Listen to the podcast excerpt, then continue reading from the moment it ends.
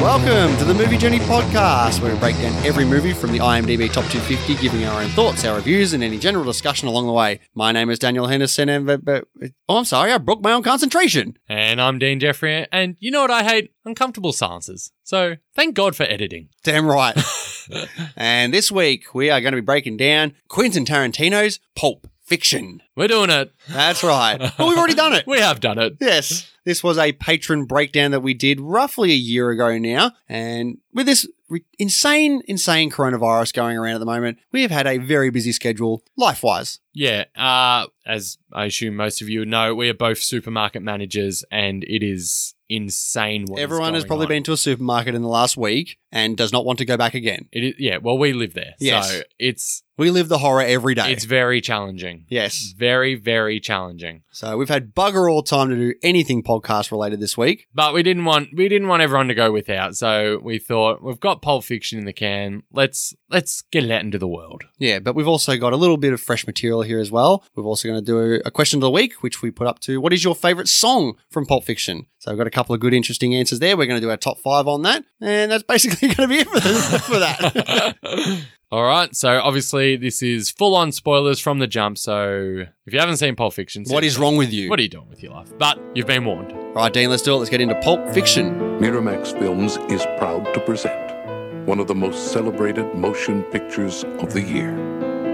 The winner of the 1994 Palme d'Or, the best picture of the Cannes Film Festival.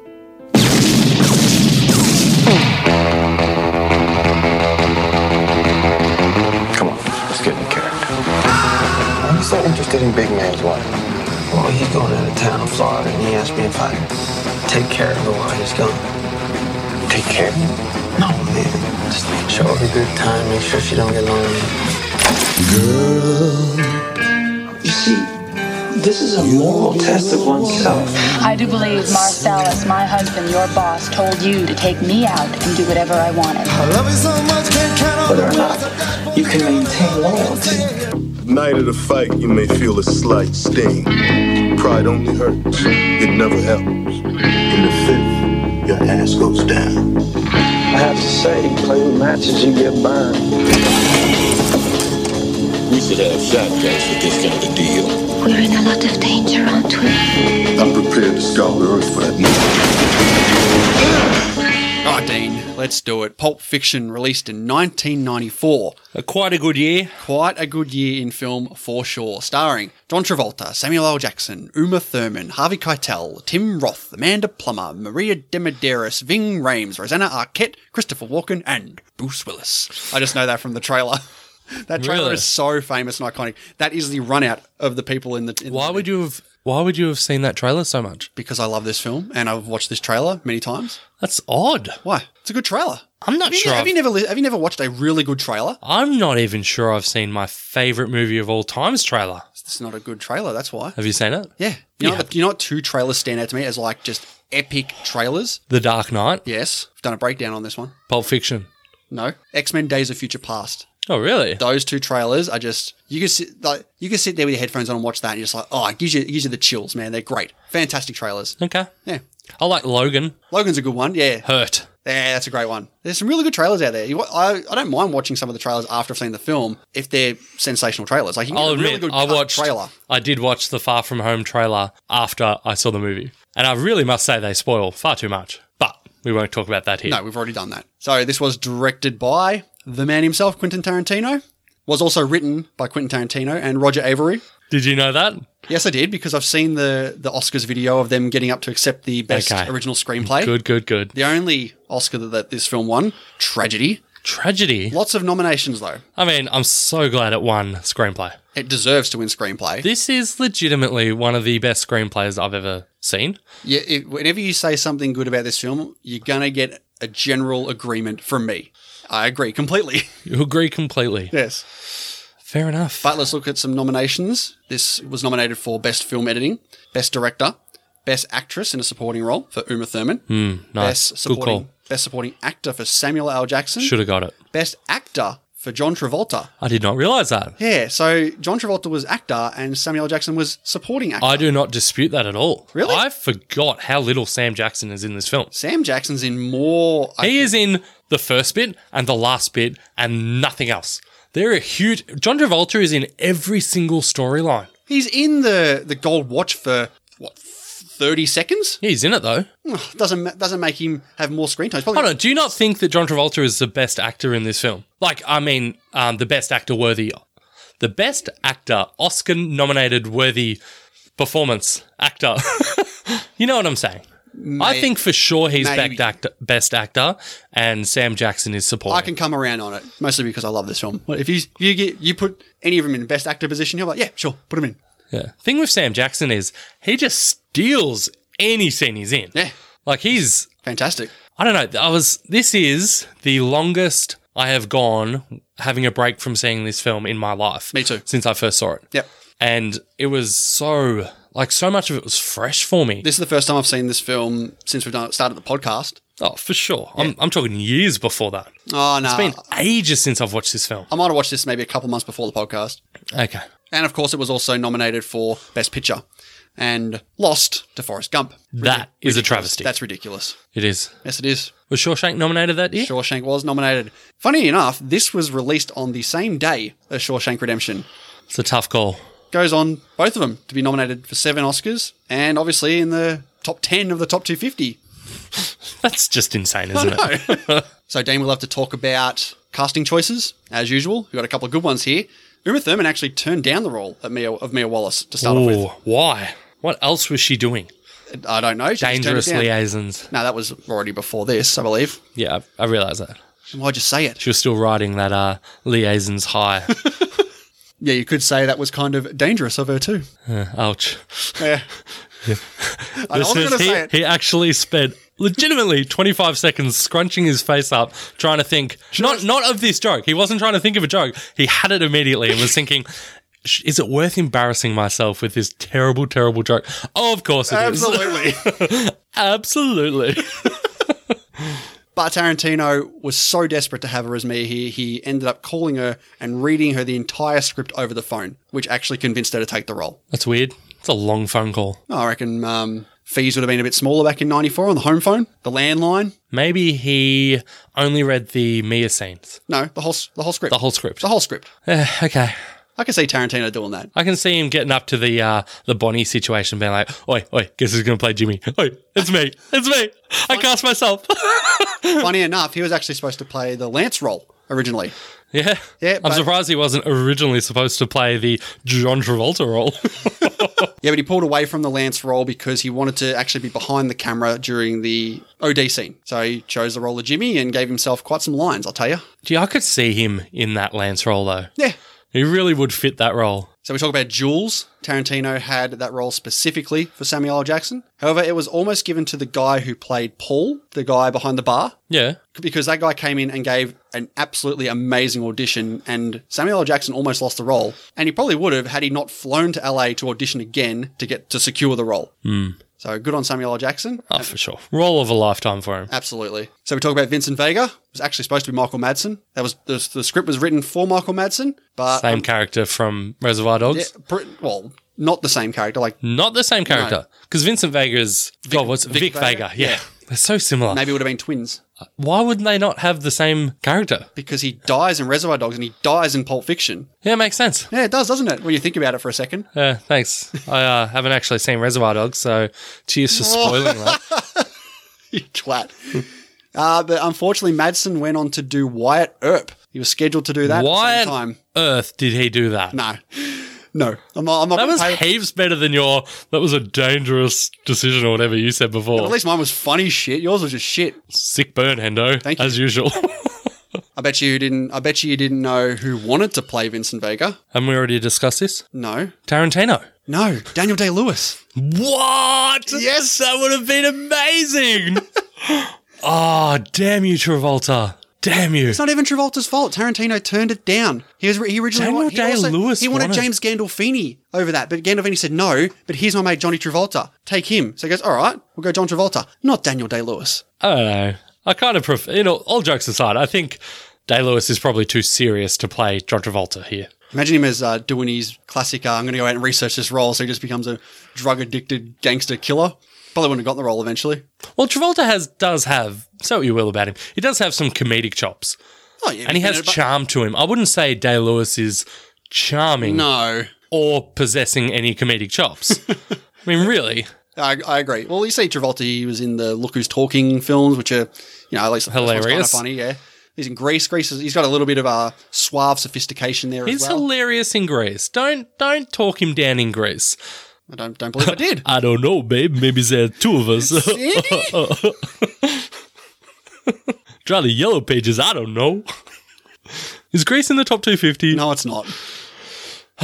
Come on, patrons, request that. There was another Tarantino alum from his later films that auditioned for the role of Jodie, Lance's wife. It was Pam Grier. She came in for this role, and Tarantino turned her down because he couldn't believe her as someone who would be pushed around. Well, she, I mean, you can believe that. She's tough. Exactly. That's what I meant, yeah. yeah. So she comes on to do Jackie Brown a couple of years later. Yeah, I mean, that's good. That's a good call. And in terms of Butch, they had Mickey Rourke, who passed on the role. They wanted Mickey Rourke. He said no because he wanted to pursue his boxing career, and he deeply regrets the decision. Mickey Rourke, eh? and also because he didn't understand the script as well. Nah, I like Bruce Willis in this.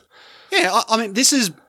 Uh, this would be one of Bruce Willis's best roles, best acted roles. He puts in some pretty solid, uh, pretty solid performance here in terms of his his Range. aggression, his rage, and Yeah. holding it back at the right times. Yeah. very very good in this. Yeah. Everyone's good in this. What am I talking about? But this movie did have a budget of roughly eight million dollars, and I say eight million. Five million of that was to pay for the actors, actors and actresses. So Yeah. it really was a three million dollar budget. Yeah, good look at it that way. But it grossed 108 million in America, tenth for the year Wow. and worldwide grossed 214 million for 12th for the year. Big bank. Done well. Put Tarantino on the map. Absolutely. Because Reservoir Dogs obviously was more of an indie darling, I would say. Well, s- this is kind of an indie darling too. Like uh, not as much as Reservoir 10th Dogs. and 12th for the year. yeah, it was banked like it came out with the with the indies. Miramax pulled it in and it made considerable amount of money then. The film won the Palme d'Or as well Yeah. at the Cannes Film Festival, which is great. It's well deserved. The film's also been selected for preservation in the Library of Congress National What Film does that Registry. even mean? You keep saying this sort of shit. I don't get it. Does that mean like if like is it in a bomb shelter? Uh, If something happens to the earth, they won't be destroyed? Pretty much. Do you reckon they put like so it's been preserved as film as like h- old Actual school film? film. Yeah. I hope they put a projector down there. I'm just saying. Yeah, otherwise it's going to be useless. We're going to look at it s- f- strip by strip. Lots of batteries too. yes, of course.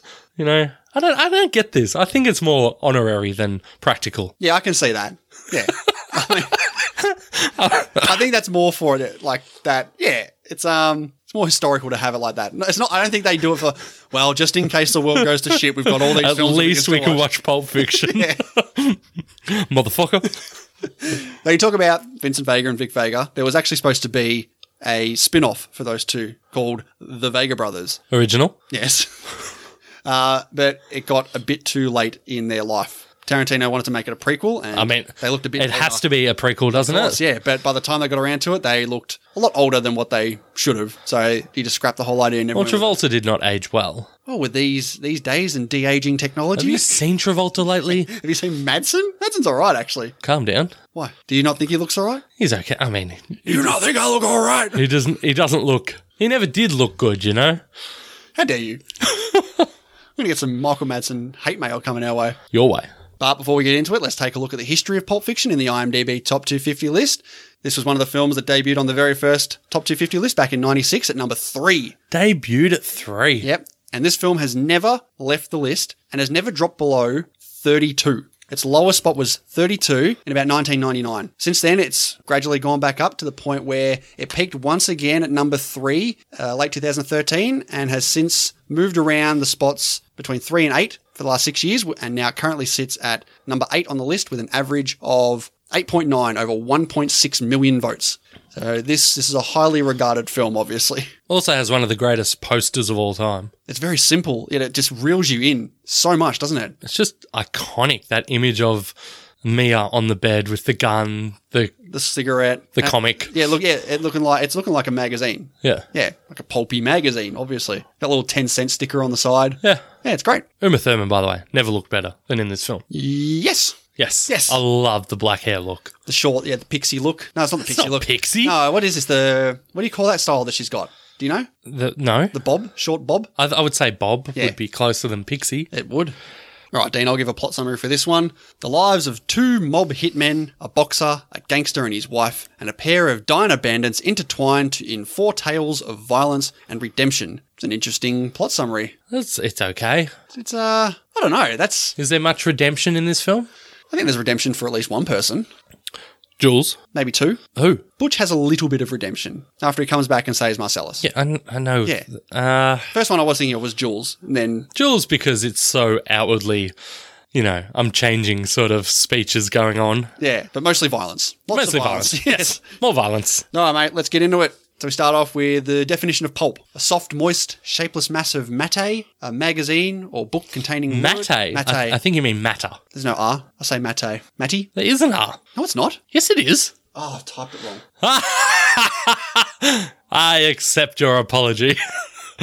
now let's stick with mass of matte. matte is a word. That's why I typed it wrong on here. Yeah, oh, it's classic. massive matter. Yeah, that makes sense as well. Uh, almost as much as matte. Especially since the next one here is a magazine or book containing lurid subject matter.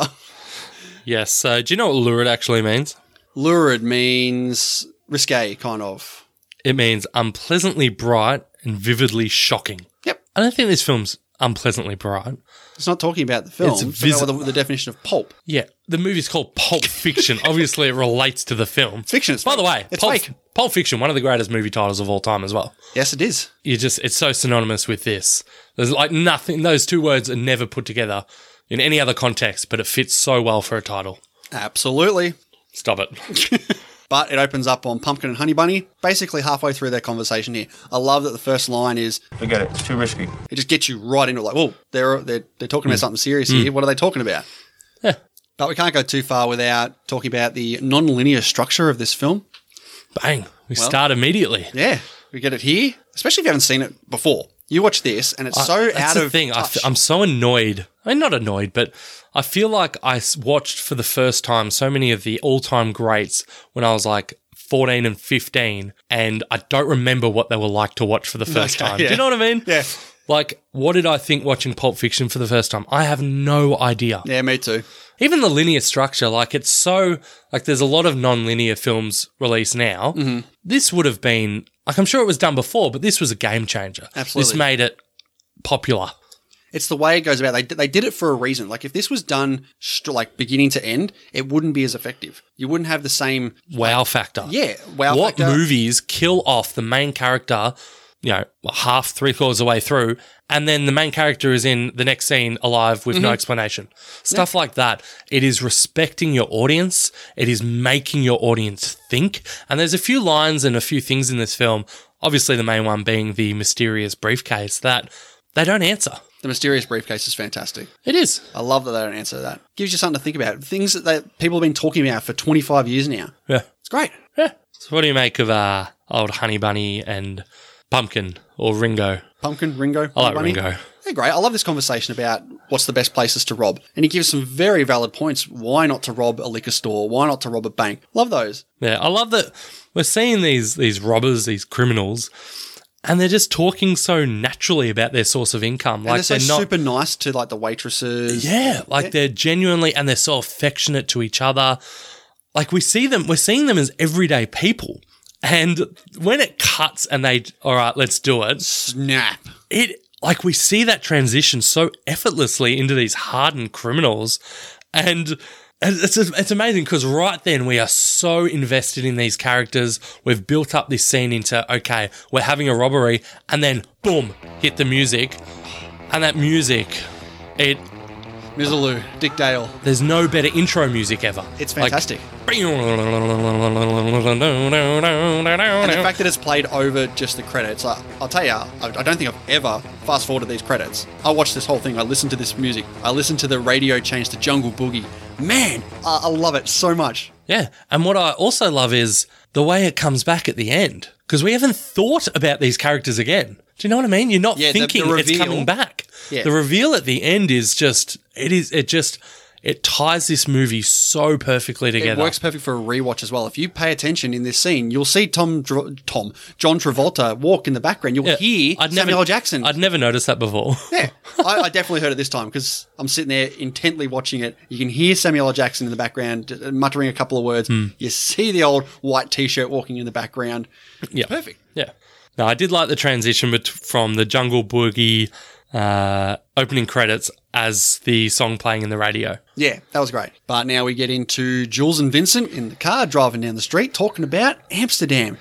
You know Jules' little Jerry curl fro he's got here. Yes. This was supposed to be a giant afro. Giant. Like massive afro. Huge. But when they got to getting the hair and makeup section of this, they had the afro there and they saw the Jerry curl wig. And Tarantino's like, I think I like this a lot better. Let's put that on. Yeah. I, I don't know how it would look with a massive afro. I think it would look a bit ridiculous. A bit undercover brothery. Well, at that 1994, it probably wouldn't have felt like that. But now, watching Now it would. definitely undercover brother. Yeah. It'd be.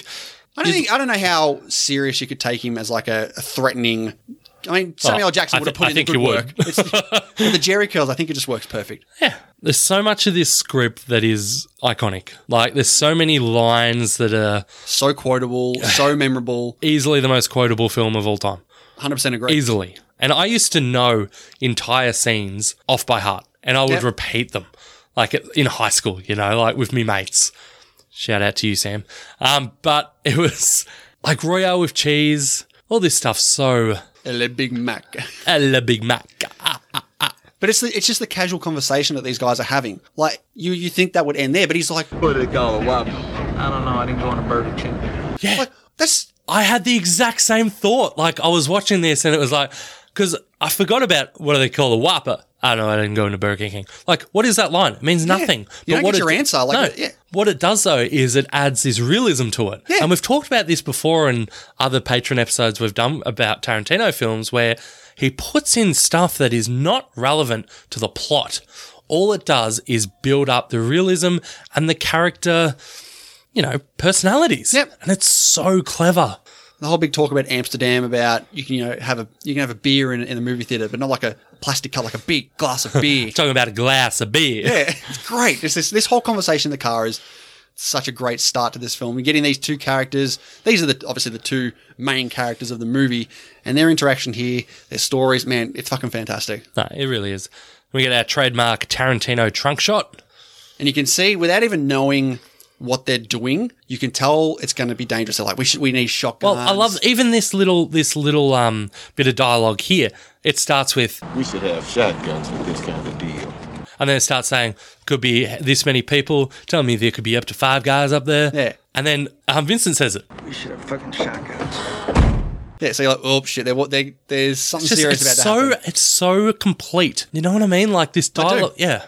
I know exactly what you mean. And even this whole entire discussion heading up towards It's the- so good. Like normally, I'd say in a generic movie, the next scene would be them knocking on the door. Yeah. Now you have what 15 minutes of just the casual conversation going up to the door, but it's all relevant to what's coming up, right? Like this whole discussion is about Mia. Yeah. And, and the history of Mia, like who she is, about the Fox Force file, not not yet, but the, the TV pilot that she did, the discussion about what a TV pilot is. I love how he's like, uh, you, you know, uh, TV shows. But you are aware Yeah, of the ex- invention of TV and on this, you know. Yeah, just stuff like that. He's like, no, I don't have a TV. It's like, yeah, but you know what I'm talking about, right? Yeah. Yeah. The whole story of Tony Rocky Horror and you know Marcel's throwing him out the window for a foot massage. This whole conversation about the foot massage, man, it's just gold. It is so gold. Yeah. Ain't no fucking ballpark neither. Would you give a guy a foot massage? It's brilliant. Fuck you. I'm pretty tired. I could use one right now. But that Yo, whole, yo, yo, man, you better back up. that whole shot of when they get out of the elevator to when they go to the door and they realize it's not time to go in yet. What time you got? Yeah. Then they walk and they go back and they have more discussion about this and then back again. This whole one long shot conversation, man, it is, man, it's so good. Like I could, like, I love- honestly, honestly, I, I love- could be smashing this excellent button on it, like for, for like Yeah. the whole time. Yeah, not the whole time, but this scene in particular was close. And I love how they, they cut back to the door and they're like, why are we talking about Mia? It's like, oh, by the way, I'm going, I'm looking after her in a, like in a couple of Take days. care of her. Yeah, take care of her. man, that was great. it's not a date. It's not a date. ah, get into character. Yeah, exactly. They open the door and we got Brett. For a long time, man, I thought it was Brad. When watching it again, No, like a couple of years ago, or I honestly thought Jules said, check out the big brains on Brad. bread. It's Brett. His name is Brett. Check out the big brains on bread because he's eating a, a burger. He's saying check out the big brains on Brett because he gave him the right answer about the metric system. I thought he's he's referring to Well, that's check even out- worse than my Brad. No, it's not. Check out the big brain on bread because he's What? eating he's eating burger. That is terrible. That's I mean, no, it's not. Check out the big brain on Brett because he answered He does the not answer hit so the quickly. T's hard. The I can metric tell you system- now. He does not say Brett. It's that's why I thought it was Brad, but it's Brett. He His must say name he is Brett. says bread. it's Brett. I dispute that. Check out the big brain on The brig, Brett. the brig. You're not even Brig saying right. I guarantee you it's Brett. It makes much more sense. He's not talking about bread. Anyway, we're, we're, we're getting off topic here. Probably not. Check out the big brain on Brad. This. Oh, let's get it out of the way. This is my. Interesting. This whole from when they enter to the end of this part of it is Yeah. my is my favorite scene. It is the dialogue here. Definitely because of Jules, of course. He's Oh. he's a, a tour de force. He he is. He's incredible. And Not just him. The fear on Brett's face. Brett's fantastic. John Travolta just being this the guy in the you know, background, and you see like Brett every once in a while, like look back, so what's he, what's he doing? Like he's behind me, I can't hear him. He's he's doing something. But the transition between comical to I will kill you is so it's so vague. Like even when even when he's like, what you having?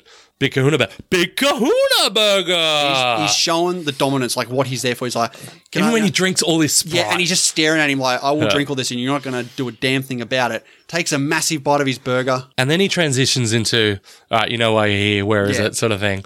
And the guy on the couch, no, he's asking the guy on the couch, yeah, where is it? And you got Marvin in the Marvin's like, it's over there. I don't remember asking you a goddamn thing. It's like, holy shit. corner, and he just stares. At him. and, and he's still staring at the guy on the couch. You were saying? No, no, he's staring at Marvin for a very long time, and then he turns. around, He's like, "You were saying," Oh, it's so good. and then Vincent gets the case. Yeah. Six six six. Yeah, man. Of course. opens it up, the big glow, the big orange glow. You obviously know about the the, the rumor, the big uh, what do you what do you call uh, Theory. legends? The, the theory, the Legends. legend, yeah, the, the legend of the the orange briefcase. You've heard about Legends this, are true. I mean, it's Marcel Schwartz's soul yeah. is the most popular one, is it not? Yep, uh, probably due to the fact that obviously the 666 on the briefcase and the fact that he has the band aid on the back of his Yeah. neck because it's well established that the devil takes the soul out of the back of your head. Yep. And obviously, you see him coming up, he's got the band aid. So there's that theory. But Tarantino went out and said, no, no, he actually cut himself shaving. So that's the reason why that's there. And he basically said, we never intended to have a reason for why this briefcase, what this thing in the briefcase is. It's much better to just have the viewers just give their own interpretation about it. We don't need to answer every single question, Yeah. which is great. It is. And then you get Brett here. He, he thinks he can try and have a discussion with these guys, try to get get his way out of this. Man, that that Jules coming. My name's Pitt. Your ass ain't climbing out of shit. Even when he just out of nowhere shoots the guy on the couch. Oh, I'm sorry. Did I break your concentration? this whole man, I could just honestly, this- I could this- put this entire audio clip in, man. It's This, fantastic. this. well, allow me to retort. Oh, oh, you're finished. what does Marcellus Wallace look like? what? What? What? Ah, this is so great. What country you from? What? What? What ain't no country I ever heard of? They speak English and what? What? English, motherfucker! Do you speak it? That's so good.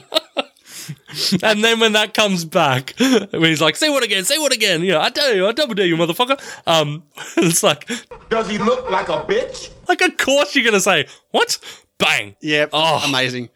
Jules flips the table here. That was actually improvised by Samuel L. Jackson. So the the shock face on Nice. Brett was genuine, and they just kept going with that whole thing. Was just they ran through that whole take. Yeah, but that does he look like a bitch?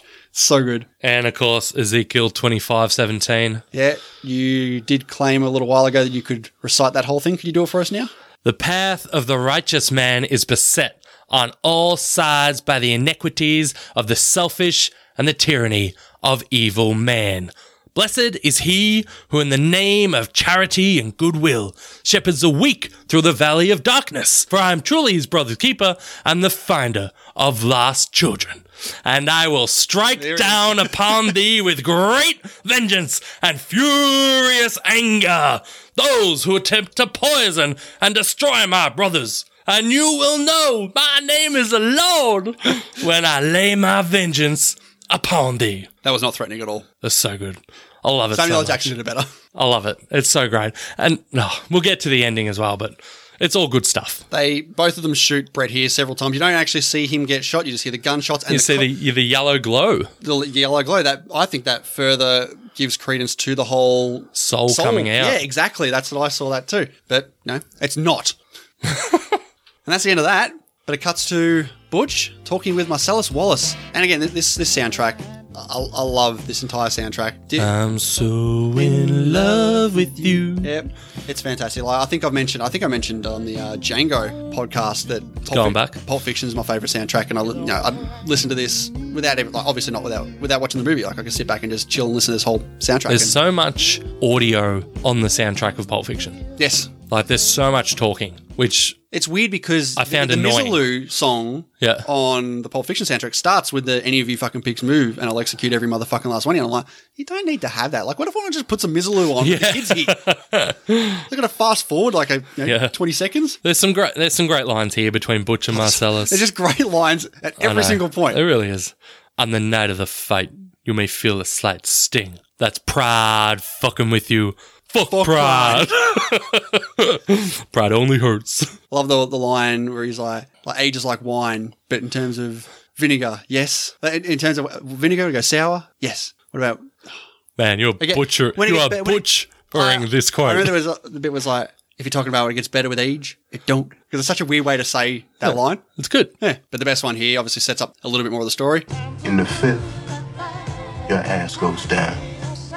so you know what they're doing. Yeah. you know what he's supposed to do later Yep. on in the film. It's gonna throw the fight. Yep. Well, he's That's what supposed to it's throw meant the do, fight. Yeah. But we get Vincent and Jules in the dorky clothing. Yes, very weird, especially if you're thinking like this is this whole linear thing. It's like, hmm, how have they gone? Because they still have the briefcase, so you must think it's they've come from there to here. How do they end up in these weird dorky t-shirts Hmm. and shorts? Interesting. I love I love Paul behind the bar. I mentioned So, so mentions you take a mirror out. Yeah. He's like, listen, I'm not fucking stupid, all right? it's like, hey, I'm just Paul. I'm behind the bar. It's like, No, he's like, hey, I'm just Paul, and that shit's between y'all. And he's like, then what the fucking ask me for? it was just true. Like he says it and get a rise out of him. He's like, no, I'm like, I don't care. It's like yes, you do. but uh, yeah, one of the other big things that is not explained in this film, Butch. Oh no, Vincent hates Butch. I think it's got to do with he doesn't respect him as a boxer. He calls him punchy, calls him palooka, which are old references to boxers who. It's about honor and that he, he knows he's going to throw this fight. He doesn't respect the guy who's not respecting the sport. But surely, like, he is a gangster. Like, how much honor does this guy have? Like, he's someone who's Jules is a gangster. Yeah, that's what I mean. They're all gangsters, not Butch.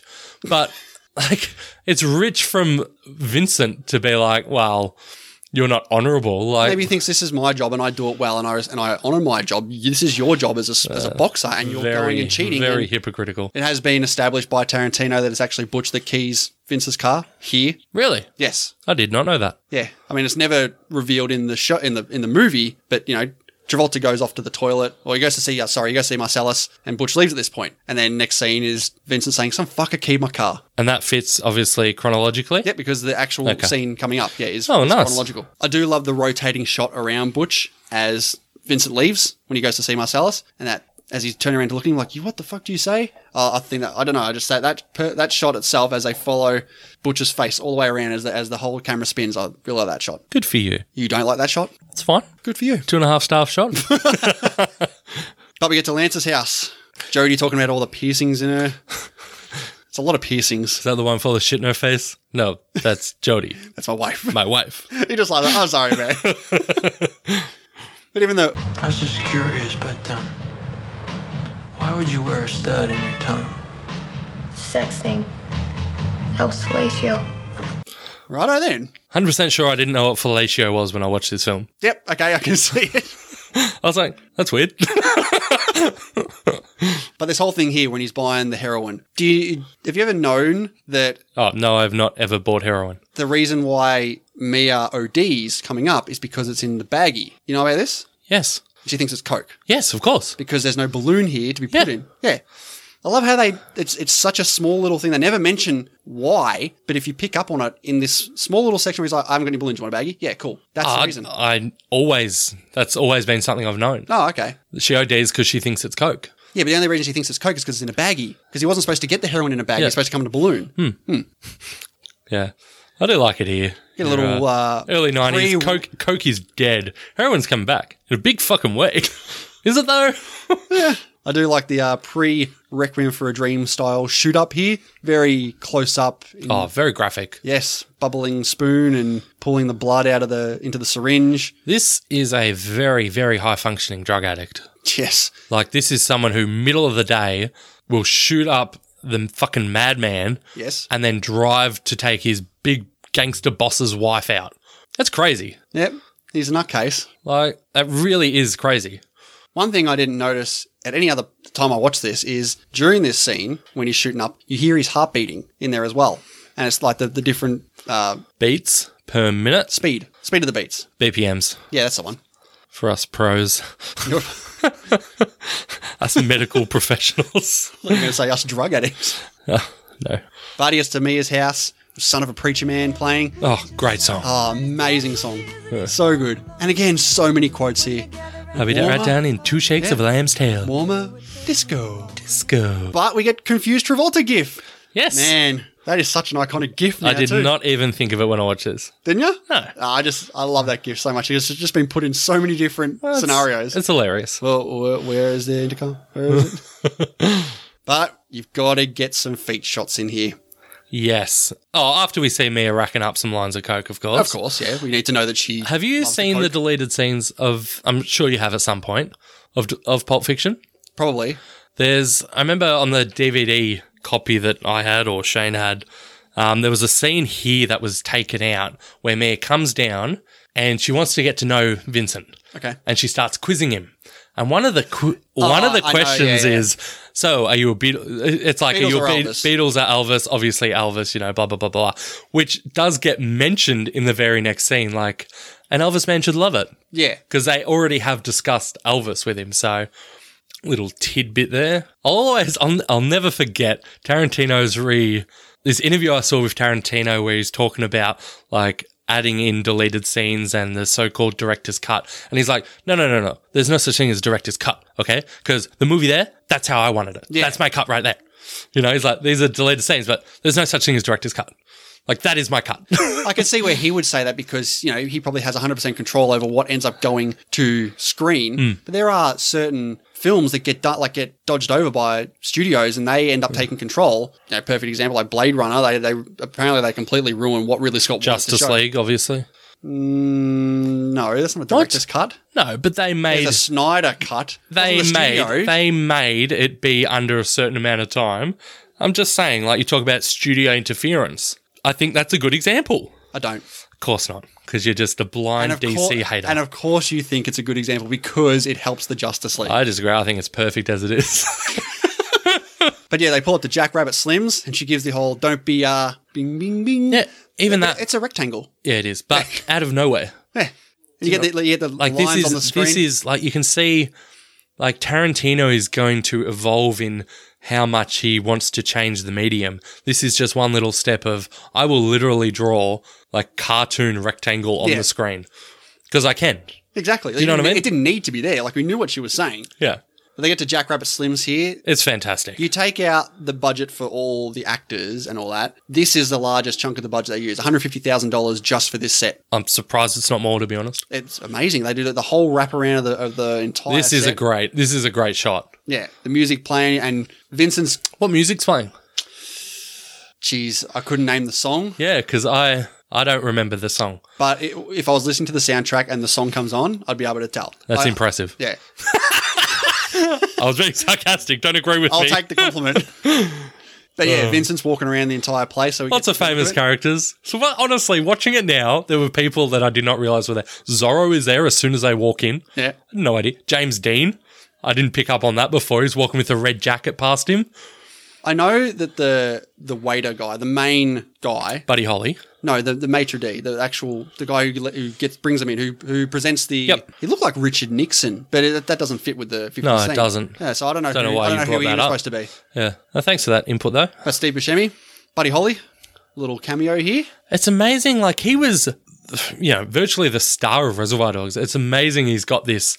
Unre- like a lot of pe- most people would not realize that's Steve Buscemi. Like he's so like he's got the big glasses, his hair's different. If you can get that iconic voice. Yeah, but His, his voice is not as I- iconic in this film. Ah, but he's in there. He's doing his thing. I do love uh, Vincent's line of describing the place though. What do you think? I think it's like a wax museum with a pulse. It's nice. Yeah, it's perfect. They order all the food here. They all the fifties references here. I know that we had. Well, I personally had the uh, Amos and Andy and uh, Lewis and Martin question that I Yes. got wrong Yes. on the Pod Pod, but I do know what it means now. You don't put bourbon or nothing in it. It's five dollars. It's five dollar milkshake. That's milk and ice cream, five dollars. so that's that's a typical price now, isn't it? Yeah. Yeah. Back then, it'd be like what? Because I'm pretty sure Hmm. Even vanilla Coke, though, I was very much like, we didn't have vanilla Coke when I saw this movie in Australia, and I was, I remember when it came out. Yeah. When I was at work, I remember as a young, um, a young casual at work, and vanilla Coke came out, and I was like, oh, they talk about this on Pulp Fiction. we get everything so late. It's ridiculous. I love, I love when Vincent drinks a shake, and he like stops, looks at Mia, and it's just like, oh, and drinks it again. Dan's pretty good fucking good milkshake. But this is where some of these stories come back. They have the conversations here, and he, he mentions about the TV pilot, and she goes into about Fox Force Five, which you know we've already mentioned with Kill Bill. That's kind of that's kind of Loose. the setup. Yep. And there's a little setup about the corny joke she's going to mention later on. I love how he's like, "Oh, that's all right, I won't laugh." He's like, "That's the problem. you will not laugh at this." That's joke. what I'm afraid of, Vince. I love how she calls him Vince, by the way. yeah, it's nice. No one else calls him Vince. No, and then you get the uncomfortable silences. Yeah, and this is great because it comes back so perfectly when they get back to her Yeah, place. because it means something completely different by that point. Yeah. But even like, look at Mia doing coke She's blatantly, going to go powder her nose, apparently. Mm. Blatant- Perfect line. blatantly in the bathroom. Yeah, everyone else is powdering their face, and she just like she's not even there. And then bang, her face comes up as a big snort comes along. I said, God damn! God damn! Yeah, it's a great line. Love it when they fight when she gets back to the the booth. Very much a Tarantino line here, where all right, I- I'll, I'll tell you, but uh, I don't- you got to promise not to be offended. And she's like, no, no, no, no, no, you can't promise that. Like that is just so much like Tarantino being smarter than everyone else. Like, you know what? I'm going to put my thoughts down on that. I love this little line that Travolta says here, where he's like, you know, oh Tony Rocky, Hor- Tony Rocky Horror, and Mia's like, yeah, he got thrown out a window. It's like that's one way to say it. Another way to say is he got thrown out by Marcellus, and another another way to say it is that he got thrown out by Marcellus because of you. Is that a fact? no, it's just something I heard, something I heard. Even the way she said it, the only thing he touched on me was my hands when he shook them at my wedding. Like, great, great line. It is great, but I love I love John Travolta here. He looks genuinely shy, almost adorable Yeah. here. The way he's like looking down, he's playing with his little cigarette. You know, uh, you know, yeah. He's, he's he, he wants to ask, but he's really shy about it. It was really good. but you never can tell. Well, this this scene is. I mean, this goes like this is iconic as well. Like, oh my, my god, there's so many iconic bloody scenes in this film. I knew about this scene in primary school. really, right? This Pulp Fiction dance, I, it's so famous. And I remember when I was probably like 13, I did the move once in front of like my parent, and they were just like, was that the the peace symbol across the eyes? yeah. yeah. And they're just like, uh, how do you know that? And it's like, well, calm down. I haven't watched Pulp Fiction yet. Every, everyone does it. It's funny, actually. Like a couple weeks ago, I saw on Reddit this this clip of Tarantino as he's filming this scene, and he is twisting along with them on the side. Like this is someone who's still young. He's so passionate about it. He's just having, you can tell he's having an absolute ball that his vision is just being able to be realized right now. He he loves this old school stuff, loves pop culture. It's it's just I love I love how much fun he has with it. You talk about old school and pop culture. I I don't know if it's going to burst your bubble or not, but this whole dance is shot for shot uh, from Federico Fel- Fellini's Eight and a Half. The whole dance, the, the entire dance they do there, is moved over to Pulp Fiction. But of course, it's done much better here. Great music, shot better, but that's where the original dance came from. Wow, you just ruined the movie for me, Hendo. Oh, if it- Why if it- would you even preface that with "I don't want to burst your bubble"? Because you were talking about like, oh, this was like his his thing. It's like, No, it's more like the the scenery. Okay. Like the Jackrabbit Slims is what I was referring to. Oh, I thought you more were talking than, about the- more than the, the, dance that physical they're doing. dance moves. Like Right, I want you- he's so I want you passionate to get your about that, peace that- sign. that twist yeah, there. and drag it across your eyes. Fantastic dancing. Like you say, it's from another movie. That's fine, but it just oozes sex. This dance. Uma Thurman didn't actually like the song that was playing. She thought it wasn't right for the for the tone of the dance. Uh, Tarantino basically said, "Trust me, it is Hmm. perfect." No, it's just so much chemistry between them, and it's it's forbidden chemistry. You know.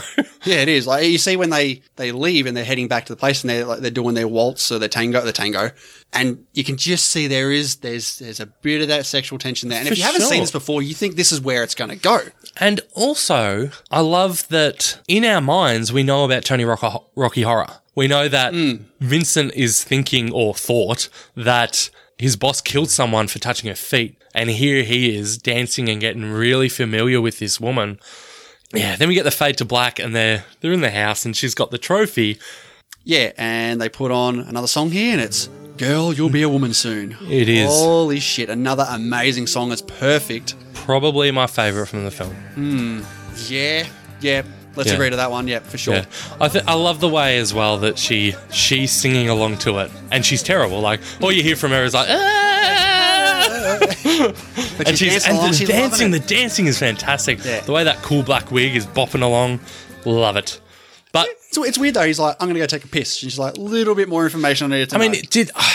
It's funny, like that's a little too much information. Like, is that did Tarantino write that was too much information a thing before this film? Like, is Oh, that like the another TMI. thing? Is- Uh, no, that happened later, way later. I think it's like the first time someone said that. Too much information Hmm. was a thing before TMI, but we did skip over the the uncomfortable silence being brought Oh back. yeah, of course. Is that what you call an uncomfortable silence? I don't know what you call that. That's good It is really good. because there is tension. Like There is. Like I said, if, you, if this is the first time you're watching it, you th- you're thinking that this is where it's going to go. Like there's something might happen here. Vincent's going to get in trouble with Marcellus. Yep. But no, it doesn't go that way at all. new. So you got Vincent in the bathroom talking to himself about what he's going to do. This stuff's great. Have you ever spoken to yourself in the mirror in the bathroom? I speak to myself all the time and I'm smashed. I'm talking about what I'm going to when be you doing. smashed. I go in the bathroom, I'm like, all right, you're going to go take a piss, then you're going to go you get, get your drink, and then you're going to When I'm super super off my fucking head, looking at myself in the mirror is like one of my favorite things to do. Not not like in a Look at you, you beast. You're such a talented man. Who's a sexy bastard? you are. No, you are. yeah, that happens though. That's a true story. yeah, but like I said, he's he's talking about what he's going to do. You're going to go out, have a quick drink, say goodnight, go home, jerk off, go to bed. Uh, who does a little Yeah, he jerk does a little off hand- motion? yeah. Like, yeah. And all the while, she's This she's is a chilling mo- out. this is a moral test of oneself because being loyal is very important. it's like, yeah, you're the man. I really love Travolta in, Travolta in this. is really really good. But like we mentioned before, the baggie she finds it in his coat pocket, thinks it's cocaine, Hello, has a little snort of the depressant heroin, and you can just see as soon as she takes the the snort. depressant heroin. yeah, well, cocaine's a stimulant and heroin's a depressant. That's why. she acts like Oh, Educate that. me more, Hendo. That's all. I thought you were the one. You were the drug king. not Excuse me. Yeah, you were talking about Heartbeat before as a classic drug dealer, you know, all this kind of stuff. I was talking about heartbeats. You were. You were like, oh, this is the first time I've noticed a heartbeat going. You said before about heart you caught you you corrected me on what I was trying to say and you were like, yeah, people and uh, uh, experts like me know these things. Okay, if you say so. Like, I don't even know. Can you snort heroin? Is it just because she's already had so much cocaine? You can snort corn flour if you want.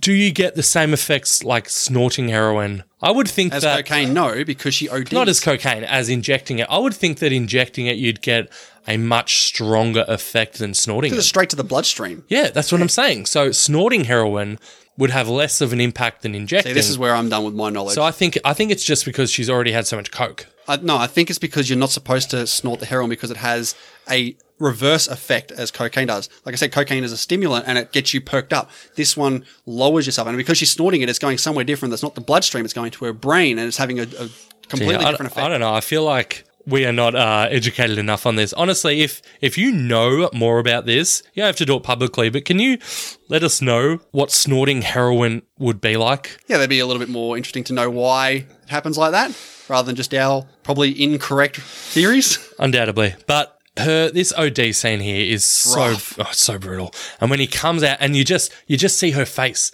like Yeah, you don't it- see it's him. a- or, it he's just fades like, to black. oh, Mia, um, listen, I've got to. Oh, oh, fuck, me, fuck me. and the drive to Lance's. Love how he's he's call he's he's trying to call him, and he's just sitting there eating cereal, Yeah. watching TV. That's great. It doesn't And even, even even with Jody like screaming out, I thought you told these fucking assholes not to call her this time. He's like, that is exactly what I'm going to tell this fucking asshole. And then he answers the phone. He's like, hello. Hey, and Vince is just going ape shit, telling him he's got to you know, Hold on. Are you on a are you on a cellular phone? Oh, I don't know you. Prank caller. Prank caller. So you're not fucking bringing an OD bitch to my fucking house.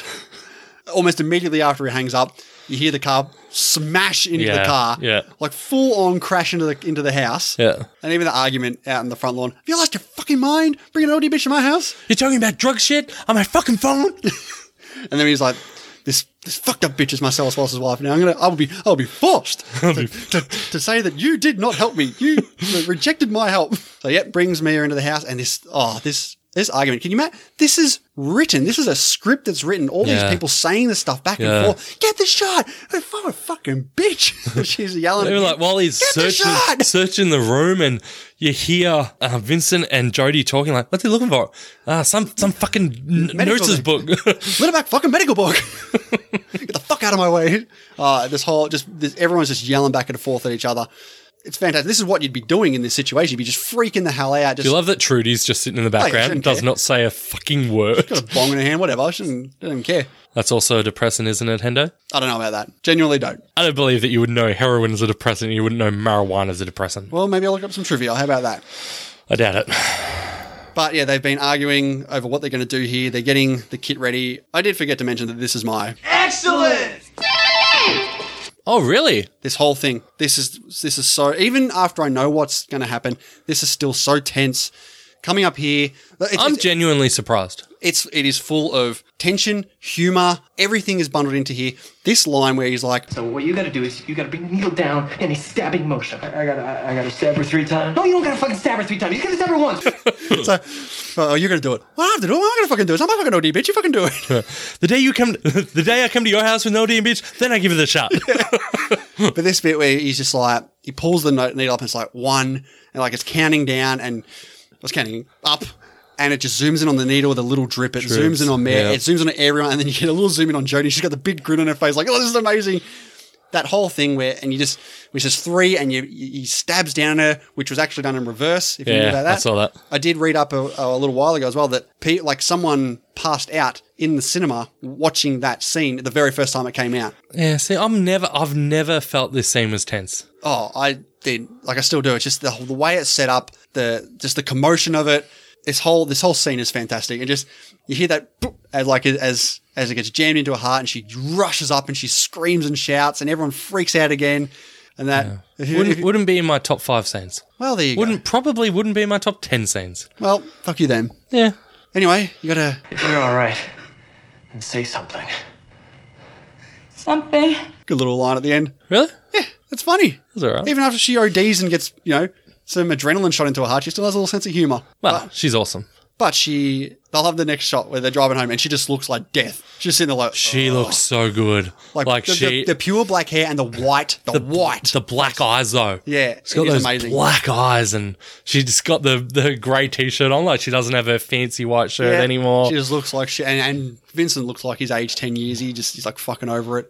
And they get back to Mia's house and they, you know, they're talking about, we're not saying anything about this. He, she's saying like, oh, I'll be in as much trouble as you if we were to talk I about it. love. "Oh, I really doubt that. I love that line. I just think that is such a such a thing that a wife would say. Yeah. Right. That uh, if he finds out, I'll be in. it. And the guy's just like, all due respect, you got no idea. yeah. He will kill me. Like, no question about it. He will kill me. He won't kill you. But you get the little the, the joke. joke. Yeah. the ketchup joke. Three tomatoes are walking down the street. Papa tomato, mama tomato, and baby tomato. Baby tomato starts lagging behind, and Pop Tomato gets really angry, goes back and squishes him, says, Ketchup. Hmm. Ketchup. Little. that was uh, It's good though. Like it's meant to be a bad yeah, joke. exactly. So, you want to hear my joke? You're not going to laugh because it's not funny, but do you want to hear it? Yeah. And he gives a little smile. And The, they say ki- good- the they say kiss good- at the, ki- end. The blow and the kiss was it's great. so perfect because even after all this shit that she's put him through with this ODing stuff and like the stress, like the genuine fear for your Yeah. life, he's still he's got so much affection for her still. Like he really, really likes her and she really likes him. They've shared this really like intimate moment. Like this they have a huge secret now. Yeah. They have this little little secret that no one else in the world knows Mm-hmm. except for the other three, but they don't count. And I just, yeah, I thought it was really good. Funnily enough, pro- maybe I should have said this when Mia was being all cool on the dance floor, but I actually named my daughter Mia after this character. Really? Yeah. Holy shit, I did not know that. Oh, really? I really didn't know that. Unless you told me, you know, 10 years ago. Yeah, nah, for sure. Mia after Mia Wallace, for sure. I realize she's some drugged up, you know, coked up bitch, but How come we didn't get a Vincent or a Jules coming up? nah. Um, but I just, I just love how. How cool Mia is. Mia is so cool in this film. She's so confident and sure of herself. I'm really, I'm just such a big fan of this character. Me too. But that's going to do it. It this is. a two parter. Yes, as I'm sure you guessed by the. Uh, The runtime? yeah, no way we're uh, having Pulp Fiction under Absolutely an hour. not. We figured this was a perfect time to stop it since this is the end of this chapter, even, you know, this part of the film, I guess, is Yeah. blocked the story. And uh, yeah, next time, next week, We're going to start with the Gold Watch. yes, a little Christopher Walken to start us off with. Always good to start off with a bit of Walken. Yes. Now, before we get to our question of the week, we're going to play you a little promo here, and it is from the Epic Film Guys and their live stream for The Cure. Yeah, it's coming up to that time again, which it's a time we love and we need to support these guys. What they do is fantastic. So, Nick, Justin, Loy Sauce, you guys are amazing. Everyone needs to support the cause. Absolutely. So we'll play their promo, and we'll see you back on the other side. Can you imagine a world immune to all forms of cancer? Ladies and gentlemen, the time has come for our fourth annual live stream for the cure. And this year, we need your help more than ever. Please join us May 27th through May 31st for 48 hours of live content from guests and podcasts around the world. We'll be aiming for our most ambitious goal to date as we try to raise $10,000 for the Cancer Research Institute. Please visit www.livestreamforthecure.com for more information on this year's event and how you can be a part of it. Together, we can make a difference. Hey, listeners, we just want to take a quick second here to thank you for taking the time out of your day to come and listen to us banter on about movies and all things movie related. Yeah, it really does mean a lot to the both of us. We're always looking to improve our show and get our name out there. And there's a couple of ways you can help us. Yeah, one of the easiest ways is to just get the word of mouth out there. Let your family and friends know about the show and where they can find us, which is pretty much everywhere. Places like Apple Podcasts, Google Podcasts, Stitcher, Spotify, TuneIn, iHeartRadio, and of course, Podbean. We're very thankful to Podbean for taking on our podcast. Yeah, definitely. It's a great hosting site with a great app to go with it. Yeah, what I like about Podbean's app is you can actually comment on the episode you're listening to and it goes straight to us and we can reply back immediately. We've also opened up a new little merch store over on TeePublic. We've got uh, a couple of t-shirts and hoodies and mugs and all that good stuff for sale. So if you're at all interested in getting a little bit of Movie Journey sweet, sweet merch, head on over there and see if anything tickles your fancy. Amazing! And if you'd like to get a hold of us, you can do so over on Twitter. Hendo controls our main handle at the movie journey, and I am at Dean's250 Journey. You can also check out our Facebook page at facebook.com slash the movie journey, our letterbox pages where we keep our film diaries up to date. I am at letterboxd.com slash Dino underscore J88. Really rolls off the tongue. And you can find Hendo at letterbox.com slash Hendo. And we also have a new Facebook discussion group. Yeah, a little listener community going on over there. Yeah, head on over, join up. We'd love for you to be a part of the discussion. Exactly. Another way to help us out is to leave a five star rating and review on iTunes for us. Or if you're really loving the show and want more, why not check out our Patreon, where we post another weekly show breaking down films not on the IMDb Top 250 list. Yeah, we've got over 70 episodes over there, including such classic film series like the Die Hard series, X Men series, Mission Impossible series, as well as some notable film directors such as Wes Anderson, Edgar Wright, and even Quentin Tarantino. Yeah, that's right. There's also tons of benefits over there early access to our main show, patron only polls that we put out on the regular. Yeah, exactly. You can even shape the show the way you want to by telling us what films you would like us to break down. So, what's coming up this week, mate? Well, Dean, even though A Quiet Place Part 2 is not coming out now, we still did a breakdown of A Quiet Place. And you are still going to get it. That's right. we don't want to shelve this for too long. We're going to put it out there to the, for the patrons, and that's what you're going to get. Absolutely. So if that sounds like something you'd be interested in, head on over to patreon.com slash the movie journey and check out the myriad of rewards and benefits we have to offer. All right, mate, let's get to. Answer my question! The question, jerk! Where we asked you, what is your favourite song from Pulp Fiction? So let's take a look at some responses. First one from patron Jacob Bennett. My favourite is Bullwinkle Part 2. I think that's what it's called. It is. It's the song that plays when Vincent shoots up on his way to Mia's. So good, especially with the opening bass line that makes for an intensely chilling scene. Very good. All right, next up from Tom Schutzer, Missaloo by Dick Dale and the Deltones. It's the surf rock instrumental with the thrumming guitar and Spanish horns playing during the opening credit sequence. And hearing it is just so evocative. It makes me feel I'm back in 1994 experiencing Pulp Fiction for the first time. Well Ni- said. Nice. All right, we got one here from another awesome patron, the Ghost of the Stratosphere. The one that has the guitar and then goes, ha, ha, ha. I don't, M is what that is called. Is that even in Pulp Fiction? I'm gonna be real. I only saw Pulp Fiction once, and that was when it was in the theaters. How dare you? what a great answer, though. Oh, fantastic answer. Next up from John Arthur Bell. No question if love is a red dress. Short and sweet film reviews say, girl, you'll be a woman soon. Shane Beauregard says, son of a preacher man. All these are great answers, I must say. You can't not have a good answer here. Justin Ballard says, Mizzaloo. Maria Emma says, girl, you'll be a woman soon. Dan is not the problem, also says, girl, you'll be a woman soon. Action Maniac says, jungle boogie. I, I said before there wasn't a bad answer. I actually think it's this. This is my least favorite on the soundtrack. Wow, at least we get a little look into your top five at the moment. and our last one on Twitter from George Anderson, Mizzaloo. But girl, you'll be a woman soon is a close second. All right, over on our Facebook listener community group, just the one reply from awesome patron Nick Haskins, 100% Mizzaloo. Such a perfect opening credit song. All right, looking at our glorious patrons from Ben Mulverhill, Gotta Be You Never Can Tell by Chuck Berry. One of the greatest scenes. Brianna Petty says, difficult question. I'm going to say, let's stay together by Al Green. Nice. And lastly, here from the patrons, the Rough House podcast says it's the obvious one, but I think it's the best. Missaloo. It made a household name of Dick Dale. Don't know about that. And it immediately became iconic. Definitely it did. Awesome. Thank you very much, everyone, for putting in a response. But, Dean, let's do our top five songs from Pulp Fiction. And as usual, let's start off with you, mate. What's your number five? Surf Rider. Okay, that's my number five as well. Nice. What about your number four? Uh, my number four is Counting Flowers on the Wall. Okay, Captain Kangaroo. That's the one. Righto. My number four is Mizzaloo. Wow, very low. Four. Is it really low? It is. Ah, It is. There's three better songs. Number three for me is Let's Stay Together. Okay, all right. They're all great songs. I, I, I don't know why I'm saying, eh, you know. No, every single song in the soundtrack is fantastic. The number three. Jungle Boogie. Number three, Son of a Preacher Man. Nice. Number two, Missaloo. Fair enough. My number two, you're wrong. It's Jungle Boogie. Oh, what? Yes!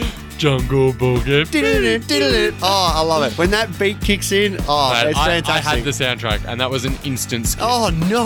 I love that song. Instant skip. And my number one. and my number one for sure. Girl, you'll be a woman soon. No question about it. Love it. All right, and for next week's question of the week, since it's part two of our Pulp Fiction breakdown, we're going to go with what is your favorite Quentin Tarantino film? I'm actually going to struggle to put these in order for a top five. This is a big ask. I may have to go back and split the Kill Bills up now. You do what you want to do, Eh, and I'll do what Oh, I Maybe want to do. I might not actually. That way, that way I get to squeeze another Yeah, Quentin Tarantino film exactly. in. Exactly. So, what's next? Well, we said it. It's part two of our Pulp Fiction breakdown next week. yeah, can't wait. It's going to be fun. Yep, because we've already recorded it. And it was fun. yes, it was.